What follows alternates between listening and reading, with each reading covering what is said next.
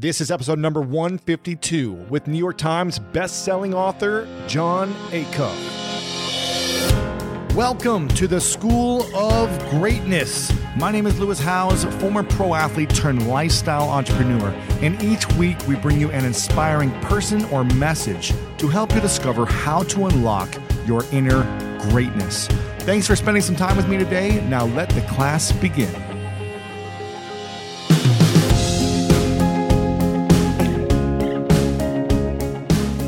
Welcome, everyone, to the podcast today. My name is Lewis Howes. If this is your first time joining me today on the podcast, thank you so much.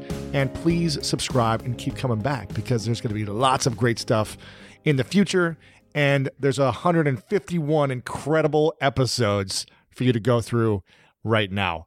Now, today's interview is with a good friend of mine. His name is Mr. Jon Acuff, and he was actually on the podcast back at episode number 23. So we're going to have that linked up here on the the show notes at episode number 152. So lewishowes.com slash 152 will get you all the tips and links from this episode and that link to that episode. Now, Jon Acuff, for those that do not know, he is a New York Times bestselling author of the book called Start, and he's got a new book coming out called Do Over.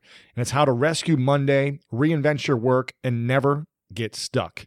And he talks about these four transitions in our career that all of us will face. You'll hit a career ceiling, which means you'll get stuck requiring sharp skills to free yourself. You'll experience a career bump and unexpectedly lose your job, requiring strong relationships to survive. You will make a career jump into a new role requiring solid character to push through uncertainty and chaos, and you will get a surprise career opportunity, which requires dedicated hustle to take advantage of it. Now, this is a fun interview. I think you're really going to get a lot out of this. And you know, there's lots of things that are a do-over that that Jon talks about. Graduating from college is a do-over. So if you're in that space, then this is perfect for you. If you're moving to a new city to chase a dream of yours, then that's a do-over. If you just lost your job or you're in transition to another job, that's a do-over. And getting an awesome opportunity you never expected before is a do-over. So if you're in any one of those situations currently in your life, uh, or if you think you're ever going to be in one of those situations, then make sure to listen and take notes because Jon is going to give you some great tips in here on how to take advantage of any one of those situations in your life ever. I'm super pumped for this episode. I hope you guys enjoy it and stick around to the uh, very end where I'll give you guys some more tips. Let's go ahead and dive in with the one and only Jon Acuff.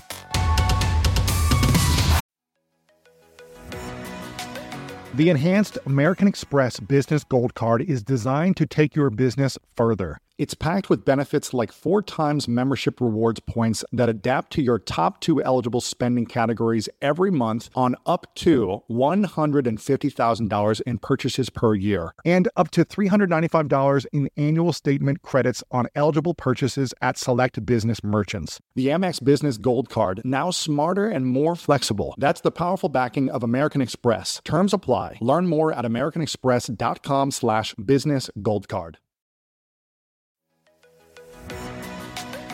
So many of us love coffee, like the living for it type of love. Some like it hot, some like it iced with a splash of creamer, and some like it with a cold foam topping. Many of us stop into coffee shops on our way to work more often than we'd like to admit. But now, thanks to International Delight Cold Foam Creamer, you can make cold foam coffee at home, or in my team's case, in the office, and it's a game changer. I was just chatting with a teammate of mine about our love for the occasional sweet treat coffee. Sometimes it's just the thing you need as a pick me up on a busy day. And we just stocked our office fridge with International Delight Cold Foam Creamer, and it never misses. The team's favorite flavor so far is the caramel macchiato. You just shake the canister and spray it into your coffee, and voila, you've got an incredible cold foam coffee, no frothing, fancy machines, or mess required. International Delight Cold Foam Creamer foams and creams your coffee from top to bottom. The best part, it works on both hot and iced coffee. It comes in three foaming, delicious flavors French vanilla, sweet and creamy, and caramel macchiato. So you can switch things up depending on your mood. Look for your favorite flavor next time you're at your grocery store and be prepared to say goodbye to your barista. International Delight Cold Foam Creamer. It's foaming delicious. Welcome back, everyone, to the School of Greatness podcast. I've got my man, Jon Acuff, on. What's up, Jon? It is so great to be back on this uh, podcast. It feels like every day on Instagram, I see you posting a different, like multiple of 100,000 that it's grown. So I'm excited. yeah, man. We had you on before, uh, I guess it was like a year, a year and a half ago for your other book, which was awesome and was a New York Times bestseller. I'll have the link to the show notes here later of where people can listen to the first interview, but definitely check that one out as well. People love that. Uh, but you got a new book out. It's called Do Over Rescue Monday, Reinvent Your Work, and Never Get Stuck. Now, why did you decide to write this and dive into this new book? Well, I wrote it because we're in the midst of an insane amount of change um, in our culture, and a lot of that's hitting the career space. So you look at industries, um, whole industries are changing. You know, 20 years ago, hotels competed against other hotels. The Marriott competed against the Hilton. Now, hotels compete with anyone that has a relatively clean room via things like Airbnb. Mm-hmm. Um, you know, I talk to graphic designers who will say, I remember where you could take a graphic design class for online as an elective or something fun to do in college if you wanted to, but you didn't have to. And then one day they woke up, and if they didn't know how to design for online, they were a dinosaur. Mm. And so we're in the midst of all this change. I mean, like I think about my own kids. They, my daughter said, "Dad, the the internet was down at school today. We had to do everything old fashioned."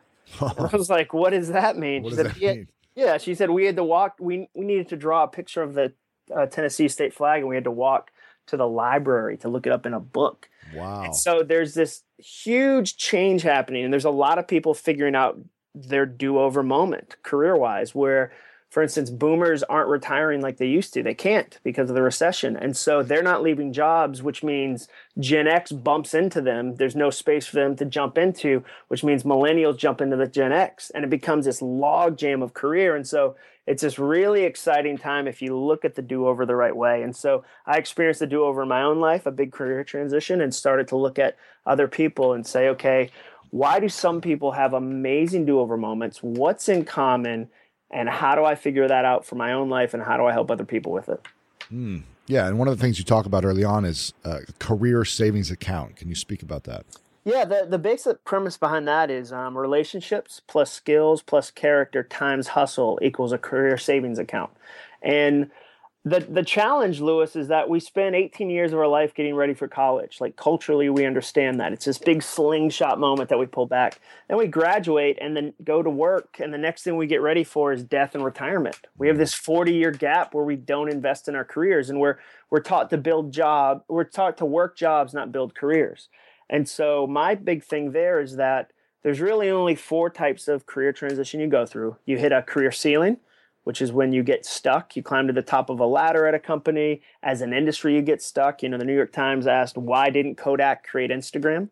Mm. It's because when businesses have success, they change from um, innovation to protection. They start to protect the old way and they get stuck. And so you go through a career ceiling, a career bump. When you lose your job, you get laid off. You have a career jump where you try something new and you're brave. And then you have a career opportunity where something outside of your control happens and you get a chance to kind of grow it and impact it, but you didn't force it. And so the career savings account is designed to help you navigate those four moments. And what's fun is that we all have those things, we've just never combined them. Nobody's going to read my book and be like, "Wait a second, character, I need to have skills, but they they all work together. Most of us have just never combined them and amplified them. For example, relationships get you the first gig.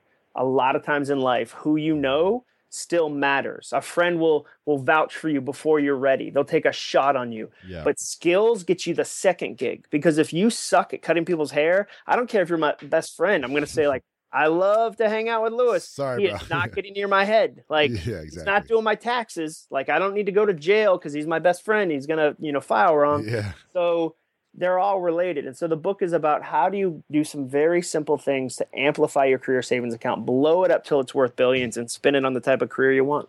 Let's talk about relationships first. I mean, for me as an entrepreneur, and and for you as well, uh, relationships, and specifically, we were talking before this about you know just launching your book. It's all about the relationships that you've developed over years and years of the marathon, not trying to connect with someone really quickly and say, hey, hook me up, but it's really building that equity over time that allows you to get those opportunities, whether it be a career or something like that. So let's talk about the power of relationships. Well, yeah, a big part of that is, like you said, being patient with it. Yes. Um, I always try to encourage people that every great relationship started casually.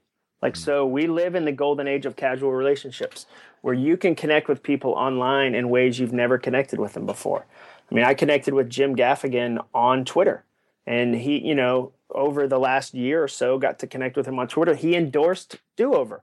Like, he doesn't endorse career books. I mean, he's a mm-hmm. hilarious comedian, but that was a byproduct of relationship and, and mm-hmm. him being kind. And so it's, you see this all the time where we want to fast forward relationships, and that's not how they work, not the good ones anyway. You know, when somebody, who you don't know out of nowhere goes, Hey, Lewis, you've got a great, huge platform. I'd love to use it. You tell everybody to tweet this? You know, right. Which, hap- which happens every week, by the oh, way. Oh yeah, constantly. And then, and then you, but you want to go like, I don't know you. I don't know if this is real. I love my audience and try to, try to protect them and, and give them great things. And I don't know if this is a great thing. And so, you know, and they're trying to fast forward the relationship where it's completely different if a mutual friend of ours named Rory Vaden mm-hmm. yeah, emails you and goes, "Hey, I've got this new book coming out. I'm really proud of it. Um, I think it fits with your audience. Would you mind taking a look at it? And if it's something that does, would you mind sharing it with your audience?" You go, "Of course. Like we've known yeah. each other. You know, it's and it's completely different. And so part of it is I,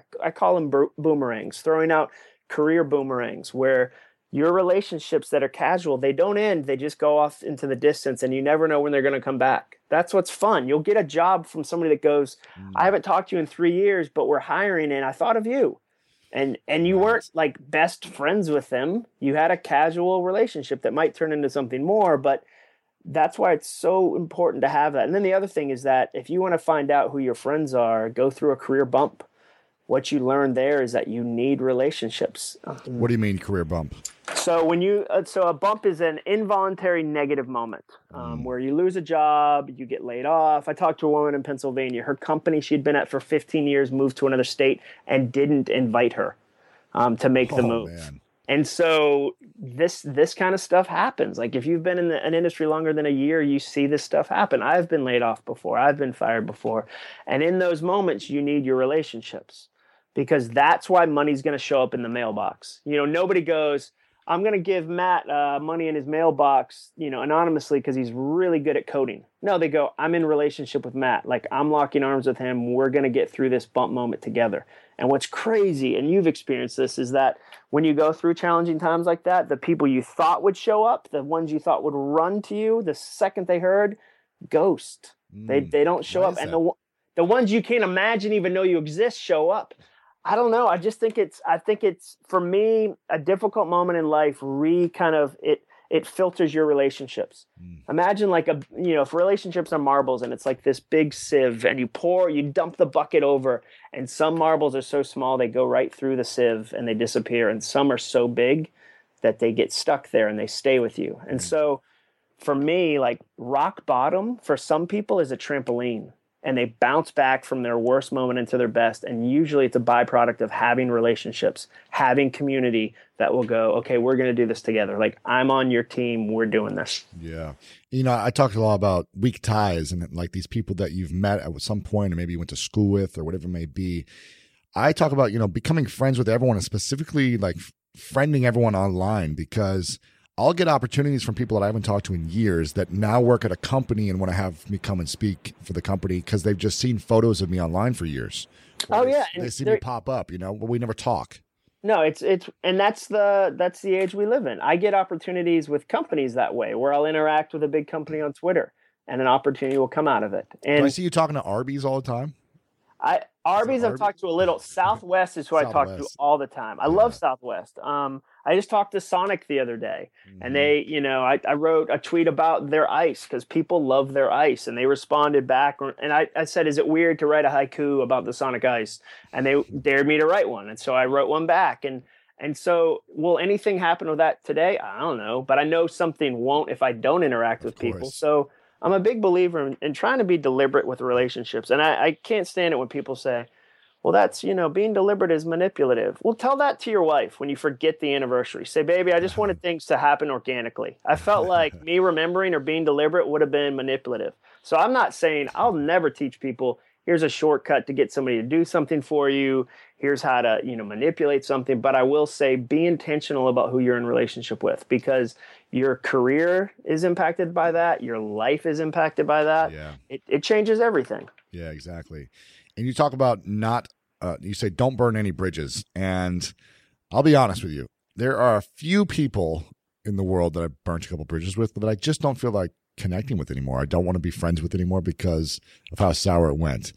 Now, that might be bad. Maybe I should try to not uh, uh, bridge that gap again with those people. But I really try to focus on coming from a place of win-win with every relationship, uh, even if there's only a couple people I've burnt bridges with, but always coming from a place of respect and responsibility, no matter what situation happens. Do you agree with that?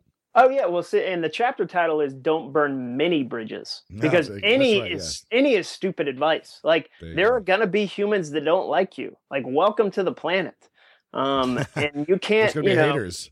there's gonna be haters. There's gonna be people that don't think what you wrote was funny or interesting or unique. Like that's part of just you know we all get to have our own different opinions and interpret things differently. And so, yeah, I think that for me, I try to remember that and leave some leeway there that you don't have to be best friends with everybody and you don't have to win over people that you know that are toxic for you like it's okay to go you know what like this relationship's really bad for me and i can't fix it because i can't fix people i can only work on me and so i'm gonna i'm gonna close that bridge. Like i'm gonna try not to burn it and then in situations where you have burned a bridge and you feel like that's a bridge you want back then then you own it and you apologize and you know i've done that with two jobs where i sent um, i was just a jerk at, the, at this one company um, and i sent an email to my boss and my boss's boss. This was years later. And i just said you know i'm so sorry i had such a bad attitude. And, and i did. Like it was on me. And one like my boss wrote back and said hey that's you know thank you so much for saying that. Those were crazy years. We were all under like she kind of said hey we were all in that space. And i really and my boss's boss wrote back and said, Yeah, I don't know what you were doing then. Like she added insult to it. And I don't get to control their response. I just get to kind of, you know, control how I, you know, what I send out. And so I don't think you should burn many. Um, but I think any is is crazy advice that Right. leads people Right. thinking everybody's going to love them. Yeah, I like that. Uh, in the next part, you talk about skills, and I am such a huge fan of learning and adding on and mastering new skills every single year. And when I was broke, one of my do overs was I was playing, getting paid to play professional football in Huntsville, Alabama, which we talked about earlier. And um, I got injured, so I had to have a do over. I didn't have that career anymore. I didn't have that job, and I had to figure out what was next. And I remember thinking, you know, I didn't have many skills. This is what I was thought to myself. Like, I didn't have a college degree yet. I could play sports, but could no longer play them. So I was like, what are my skills? And I went to Toastmasters for a full year to master public speaking. I started salsa dancing. I started like adding on these new skills.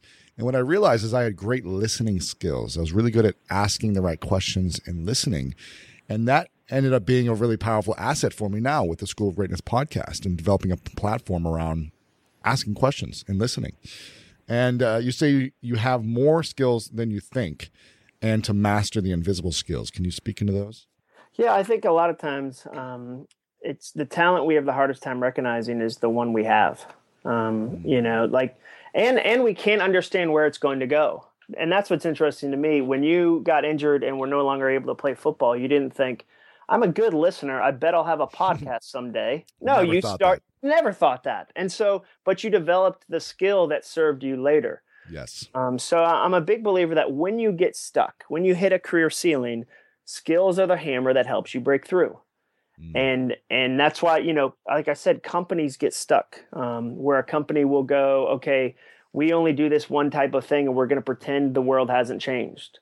Um, and then they and then they don't develop anything new. Or I, yeah, or Kodak. Um, I remember a friend told me about a, a industrial designer he worked with who refused to learn AutoCAD, and he said, "I can do it faster and better by hand." And for a little while, he was able to keep up, but eventually, people were like, "Dude, the the computer, like, it's here to stay. Like, we're gonna use that computer." And the guy, you know, was really frustrated because he wanted to do things the old way. So I think I think that's critical is to constantly be going, okay, how do I sharpen what I have? How do I gain something new? And as far as invisible skills, you know, I think that sometimes we forget everything is a skill, not just the sexy things. Listening is not a sexy skill, but you found a way to make that into something really fun with a lot of impact via a podcast. And so I always challenge people, you know, if you look up why people get fired, it's the simplest of reasons. It's like they didn't come to work or when they came they had bad attitudes. And so, you know, or they weren't they weren't present when they came. You know, mm-hmm. like as as we continue to be the most distracted generation of all time, being present is going to be a game changer. Your ability to sit in a meeting and listen and be engaged is going to make you so wildly different than everyone else who is texting under the table as if we can't see them. Like we see you. You're not invisible. You're not under some invisibility cloak. And so stuff like that, being present at a meeting is an invisible skill. Um, having a good attitude is an invisible skill. I mean, you know, you and I both know really talented people um, that are amazing at some technical skill and their attitude destroys them. Yes. They they treat everybody that hires them like the person that hired them is actually the client. Right. So when you give them feedback and go, "Hey, can you can you update this this form on my site? It's not working." They're like, "Whoa, I don't know." And you're like, "Wait a second. Didn't I paid you money, right? Like is that still the relationship? Like I hired you and you kind of do work for me and that's kind of like this is 100% of the base of the relationship and they make you feel like the client." And those are just those little invisible skills that make such a big difference in somebody's career. My career not only requires me to travel, but also gives me the freedom to. Traveling has brought me so many positive experiences and memories. Like that time I spent the holidays at an Airbnb in Big Bear with some of my extended family, and it was the perfect way to come together and connect with my family that I don't see that often. If you have a similar setup that allows you to travel often, have you ever thought about your empty home while you're gone? More specifically, how you can make some extra money by keeping your home occupied while you're out of town. I'm a big advocate for setting up a side hustle to give you an extra stream of income, and Airbnb hosting is an easy place to start. Many people host on Airbnb, including some friends of mine, but there are some people out there who've never even realized their space could be an Airbnb. Hosting can easily fit into your lifestyle and is a great way to earn some extra money. So if you have a home, but you're not always at home, you've got yourself an Airbnb. Your home might be worth more than you think. Find out how much at airbnb.com/host.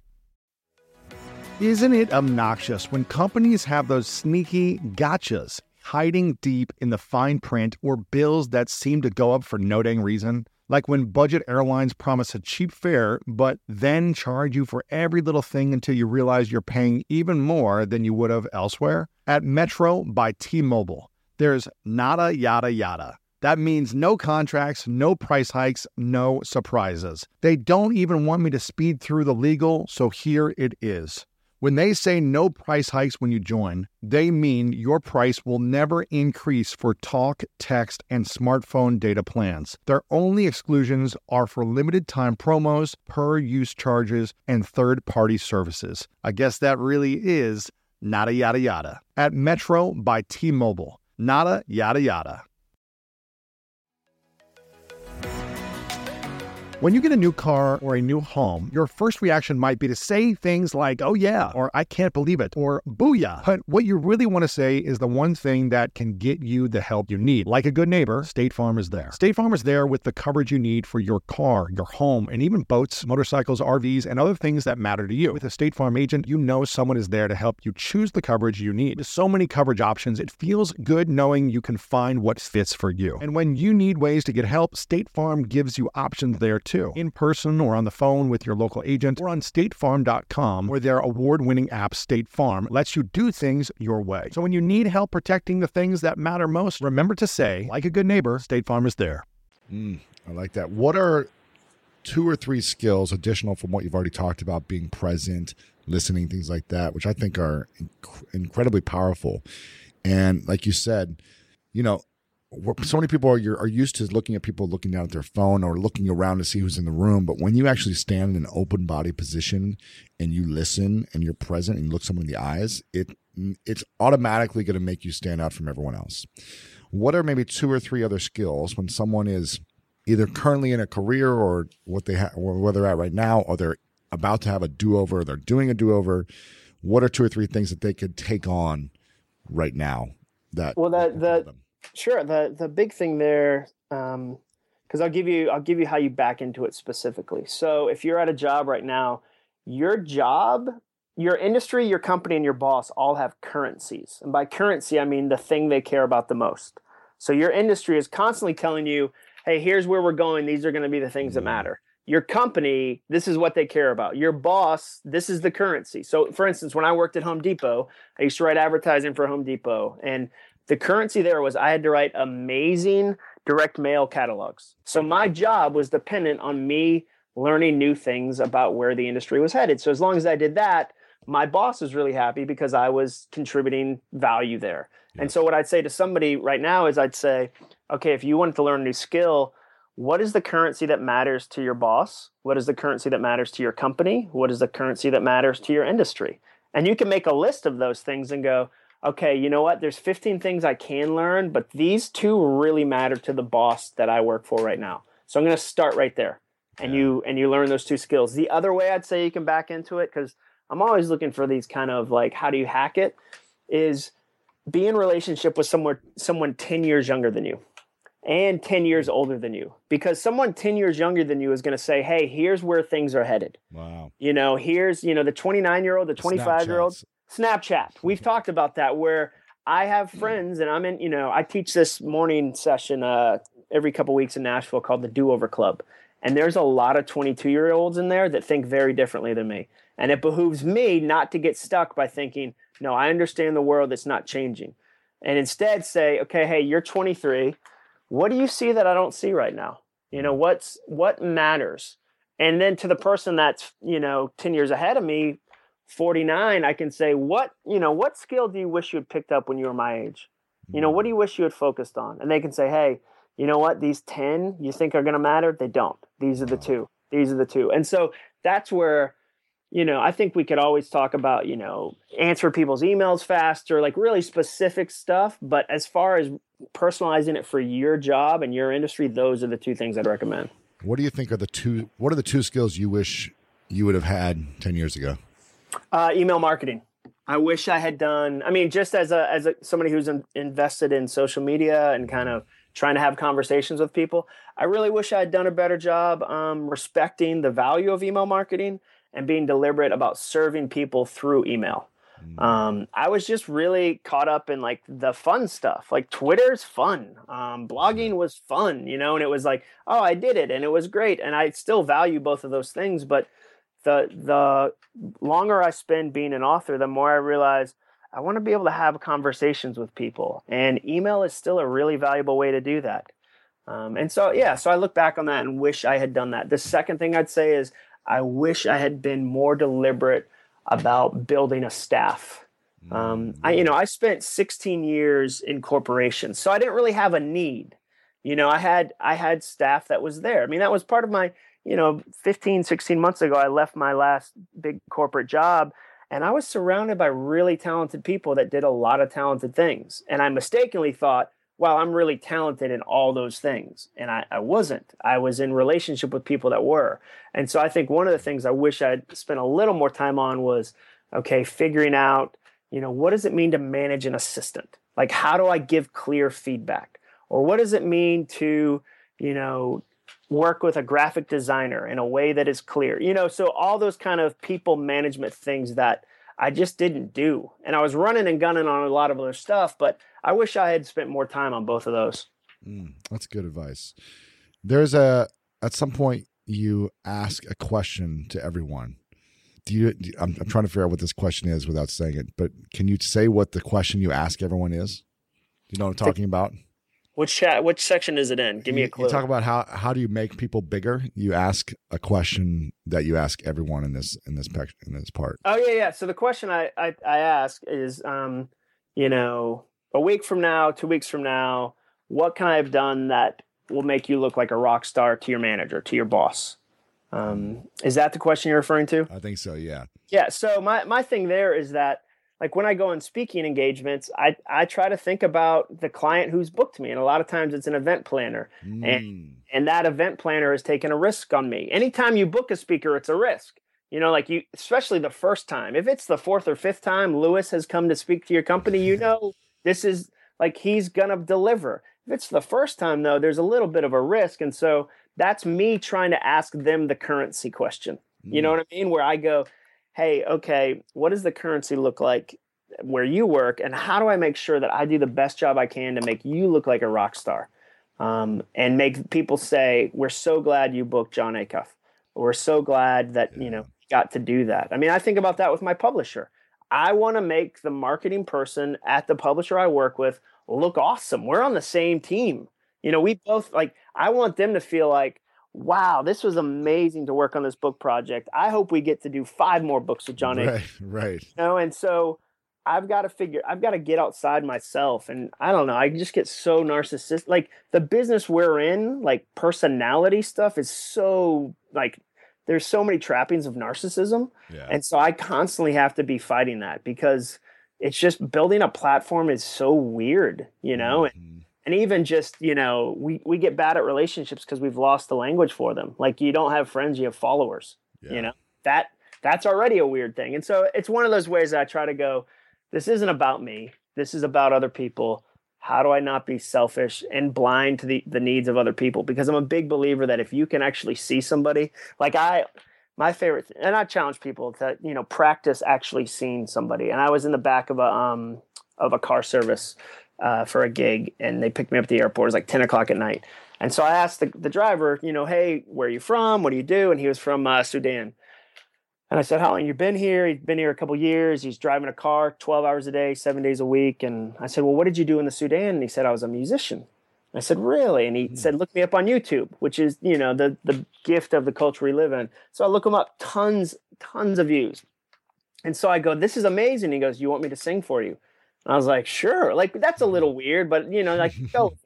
And so he puts in an instrumental song uh, CD, and at 10 o'clock at night, driving through Washington D.C., he sings full out for like six minutes in Arabic. Like I didn't understand a word, but it was beautiful. Mm. And I said, you know, that was amazing. And he said, yeah, in my country, I was famous, but I started singing protest songs, and I got arrested by the government. No And I- way. I had to flee. And Oh, so goodness. when he dropped me off, dude, he was a different person because for six minutes again, he wasn't a car driver, he was a singer. And the next day, I took the same car service, different guy. Guy was from the Sudan. I said, I met your buddy yesterday. He goes, Oh, that guy's super famous. wow. I don't know what he's doing here. And so I try to see people, you know, and then remember that they have a story too. And 99 times out of 100, it's more interesting than mine, you Mm. know? So That's interesting. Wow. Really cool. I like that. Um, the next part of the investment equation is character. And you're talking a little bit about this right now already, but I want to dive into why generosity is a game changer and your new definition of empathy. Yeah, I, I think um, people. I had this idea in there that I realized wasn't true, um, and that's part of the editing process. I mean, you've you know you're working on a book. Um, we live in kind of a tweet culture where people say things and you go, ah, "That was fun to tweet," and it kind of rhymed, but is that really true? And I had this idea about people never forget your generosity and they always remember your greed. And the truth is, people do forget your generosity sometimes, but they never forget your greed. When somebody's been greedy to you, when they've tried to win Mm, like one more inch or they've tried to get $50 out of you and broken that relationship, they don't forget that. Mm. And generosity, when somebody, you know, gives beyond what's expected, is just such a game changer. I, I put a quote in there from this guy, Roy H. Williams, who's um, a, a marketing guy, and he said, you know, when people sometimes go, I just wanted to make sure I didn't leave anything on the table. His whole argument is that if you want to maintain the relationship, leave something on the table. Mm. And I think individuals struggle with this. I think businesses do. I remember we were at a, a hipster fast food restaurant or a hipster restaurant in um in Georgia, and it would it had just opened, and it was this kind of gastro burger pub. And there are 12 people in the restaurant, and my party had eight of them in it. So we were the majority of the restaurant. And we ran out of toast squares before we ran out of dip, which is, you know, just poor, bad dip to chip management. And so we asked the waiter, can we get some more toast squares? And he goes, well, let me check with the chef, which is a bad sign right out of the gate. Like he should not have to discuss toast with the chef. So he comes back out and goes, you can't have any more unless you order a new appetizer. So for the cost Ah. of toast, he lost eight people at a brand new restaurant. And do you think for a second he and the chef get together at the end of the night and count up their toast savings? That's and like, oh, we made 50 cents in toast. And so my argument with generosity is that like we're moving so fast most of the time, like we're hustling so fast, we sometimes run people over and we fail to see the true cost of of being generous generous in a moment. So my challenge there is, you know, in the long run, greed is always more expensive than generosity. Mm, yeah. I definitely agree there. I mean, I always remember when people, you know, I did a I try to help as many people as I can and push them and really like support them and promote them. Like that's that's what I like doing. And when I help people make a lot of money, I don't need a lot in return. You know, if you want to give me a, you know, if we've set up a deal where you give me a commission, if I book you for a gig or something, you give me commission, cool. Like that's great. But really all you need is acknowledgement in a lot of ways. I'm just saying thank you. Like I really appreciate this in in like a little note or a phone call or something, a little gift uh, in return for the efforts in making someone you know a big a big opportunity or a big deal. Um, but when people just dismiss it, or they do what your you know what your buddies did, trying to get a little more money for the toast or something, it's like it doesn't make you feel good, you know. No, and it doesn't make you want to do it again. No, like that's the other thing is that generosity leads to loyalty. Exactly. Um, yeah. you'll you know you'll go to bat for somebody that's been generous with you, you know, yeah. because they've they've been kind. And then the the one you asked about empathy. My my definition of empathy is understanding understanding someone else's needs and acting on them. Mm. Um, and you have to have both parts. And a lot of times you see people that are good at one but not the other. And I mean that's that's calling up to try to cancel some service or when you have a problem with something and they go, "Oh, we understand. We're so sorry, you know, for your inconvenience." And you go, "Well, you fix it?" And they go, "Oh, we're so sorry." We mm. are so sorry for your inconvenience. And then mm. the other side of that is companies that are good at acting on things that they haven't understood first, where they launch products and they go, we're not going to, you know, we're not going to talk to anybody. We're not going to ask anybody questions. We're just going to launch it. Then we're going to be surprised that nobody wanted it. And you go, well, maybe if you had done both of those. And so to me, that's what empathy is. And it's in, in a career, it's gigantic. For businesses, it's gigantic. Yeah, exactly the the fourth investment piece you talk about is hustle and i'm super i was really excited when i saw the book and, and read through this because i am such a believer in hustle i feel like it's the reason i've been able to get to where i am today because i didn't feel like i was smart enough or didn't have the skills but i had the hustle and that's kind of like what propelled me to getting where i'm at now so i'm a big believer in it and do you believe everyone possesses this grit or this hustle because right now, not everyone has it in the world. So do you think that everyone can have it? I think they can. I mean, my, my thing with hustle is that, or my thing really in life is that you're capable of more than you think. Um, and it's going to take hard work. And if I can get you to believe the first one first, the hope, mm. then I can ta- I can get you to understand the second one, the hard work. Um, so I, I do believe that. Just you know, in the same way that you know, when you were a football player and that particular journey ended and you needed a do over, you know, you weren't as good at public speaking at day one as you were at the end of the year. Terrible, man. Yeah, same with me. Like, I don't, you know, that's why I'm not doing a book on public speaking right now because it's still, I've only done it for seven years now. I'm not an expert yet. Like, I want to get better. And the first, you know, and so I do think everybody has it. I think a lot of it's about what's your motivation um, you know what is it what's in the way of that you know i'm a i'm a big believer in you know understanding where your time is really going. We like to tell people we're busy but then you know the stat i put in the in the book is that during the 15 week fantasy football season american companies lose an estimated 6.5 billion dollars. Wow. and i'm not against fantasy football. I just want us to do it on purpose. Yeah. You know so a lot of times when people tell me i, I don't know how to hustle or i'm too busy to hustle i I think there's undiscovered amounts of time and undiscovered amounts of energy. Um, the challenge is that hustle's been turned into such like an axe body spray word on the internet that like right. I think guys like you and I, the the part of our job is to help redeem what hustle looks like. Um, yeah. It's, it's, not, not just being busy and like no, like you know, it's not it, like the the the book talks about. It's about focus, not frenzy. I mean, you and I talked about the challenge is that there you'll never be done. Like you never end your day and go, I did enough social media today. There's always like one more tweet or one more thing and and hustle isn't burnout. Like hustle, that's the tension to me of hustle is that you have to say yes, but you also have to say no.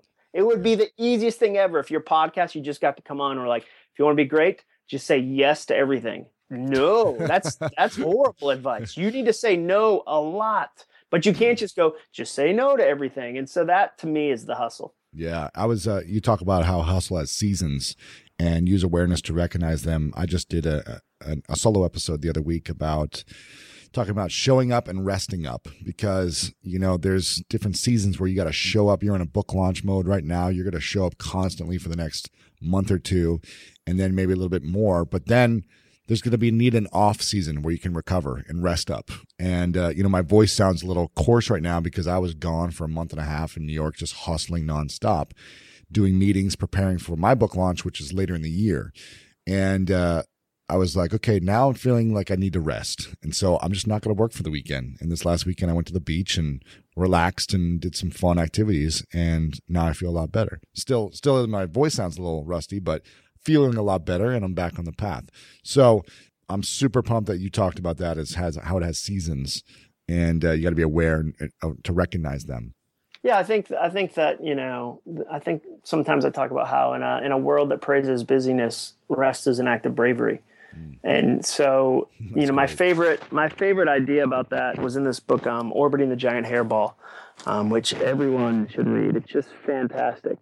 And the, the author, who I believe his last name was Mackenzie, I think it's Gordon Mackenzie, but he talks about how when you see a cow in the field just chewing grass or chewing its cud, most people will look at that and think, oh, wow, it's being lazy. It's only being productive when it's being milked and there's value there. But he said, that process of milk is every bit a part of the chewing the cud. Like that is, it's all a big process. That part has value too. And so mm. I think, especially for someone who creates things, and we all create things, you do need to figure out, okay, where's the rest here? And and part of the challenge especially for for listeners of your podcast is that you'll never become a workaholic because of a job you hate. You'll become one because of a job you love. Like when you have a job you hate you want to do it less. Yeah exactly. My wife's not worried that i'll be lazy at what because i love what i do. You know like yes. the idea of helping one more person or writing one more funny tweet or you know or growing one new social media tool like i love that. But i also realize i've got to rest and i've got to not lose sight of you know i i need to be a dad first and a husband first and all these other things. And and so i think you do have to recognize the seasons. And the one i always challenge people about is they'll go i'm not hustling on my dream hard enough. And i'll say well tell me about your family. And they'll say well we have two twin four month olds and a three year old um, and a six year old and i'll just go not working on a dream hard enough. I mean you're raising humans right now. Like maybe this isn't the season for you to be getting up at 4 a.m. Like you're already up at 3 a.m. feeding two twins. Like right. something on pause.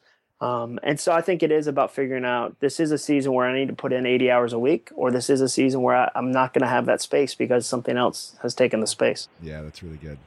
Uh, a couple questions left. I want to make sure everyone gets a copy of Do Over by Jon Acuff, Rescue Monday, Reinvent Your Work, and Never Get Stuck it should say never get stuck ever again, I think is what you should add to it. But um, awesome book. I highly recommend it. Went through it earlier this week. Awesome stuff. I got in my hands right now. It's a good little meaty, meaty little, mm, scrumptious little thing. So uh, I'll have a link to where you can get this at the end here in a second. Two questions left for you, Jon. One is, what are you most grateful for recently? Most grateful for recently. Um, I'd say my my wife's impact on the work I get to do. Um, she's this, you know, being working on my own.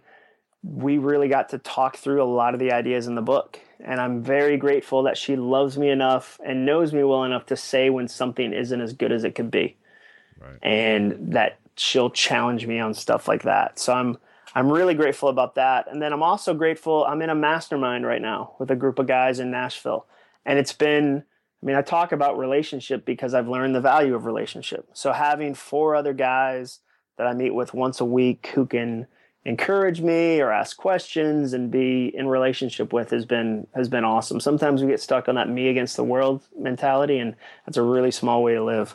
Yeah, I like that.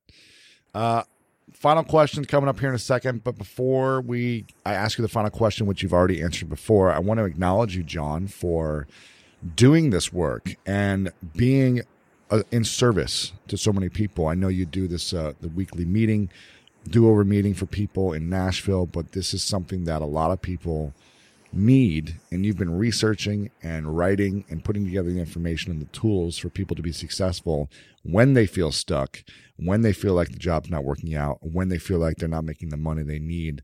So thank you. And I acknowledge you for your commitment to this work, my man. Well, thanks, man. I, I really appreciate that, and I'm I'm grateful that there's you know guys like you that will cont- have continued to be generous to me. Yeah. Um, it's you know I don't get to do this without folks who who will listen and are encouraged, and so right. hopefully somebody you know somebody else will be encouraged by it. Yeah. Final question, and that's what's your definition of greatness? My definition of greatness. Um, I don't know what I said last time. I'm sure it was just so brilliant. Um, yeah, sure. People carved it into stone. I would say my uh, my definition of greatness is spending more time being more of who you're meant to be. Jon Acuff, you are the man. I appreciate your friend, and I cannot wait to see you next time in person and have you back on soon. Yeah, and I'm excited. I should have said one of the things I'm grateful for is that our books don't come out at the same time. yeah, me too. I am, I am grateful for that. awesome, man. Thanks so much. Thanks, Lewis. There you have it. Ladies and gentlemen, thank you so much for coming on. I appreciate it. Again, if you enjoyed this episode, make sure to check out the show tips and all the links uh, over at lewishowes.com slash 152. I'm going to have all the best tips from today's episode back there. So make sure to check out the show tips at lewishowes.com slash 152. Make sure to, to subscribe to our free newsletter over there as well.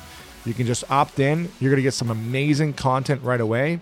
And then you're going to get updates whenever the podcast comes out. So make sure to subscribe over at lewishowes.com as well so you can get all the goodies from the School of Greatness podcast.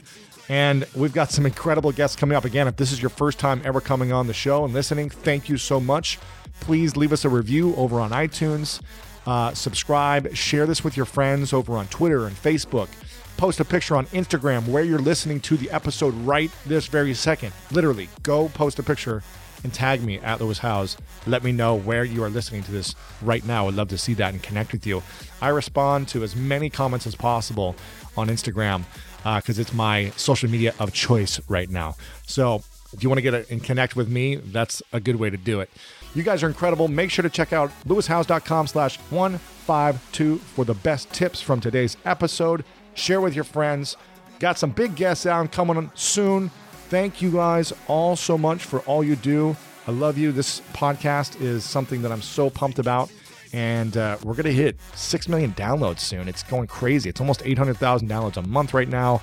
It's just growing and growing and growing. And it's all because of you. So thank you for your love, your warmth, your connection, your commitment to coming on here every single week and sharing this because without you, it wouldn't be as powerful as it is. We got Five Minute Friday coming up this Friday, and I've got a big one for you guys. I've been working on it, and uh, I hope you're going to be liking it. You know, people have been telling me they love this new style of Five Minute Fridays, so I'm gonna I'm gonna keep doing these for a while. We'll see. I'm gonna experiment with Fridays. Who knows what I'm gonna do next? You never know. But uh, please please share those because. I feel those, for me, I listen to those over and over because they're only four and a half, five minutes long, and they're very inspiring for me too because um, I'm creating the information that I want to receive myself. So hopefully, you guys enjoy those. Thank you again all so much. You know what time it is. It's time to go out there and do something great.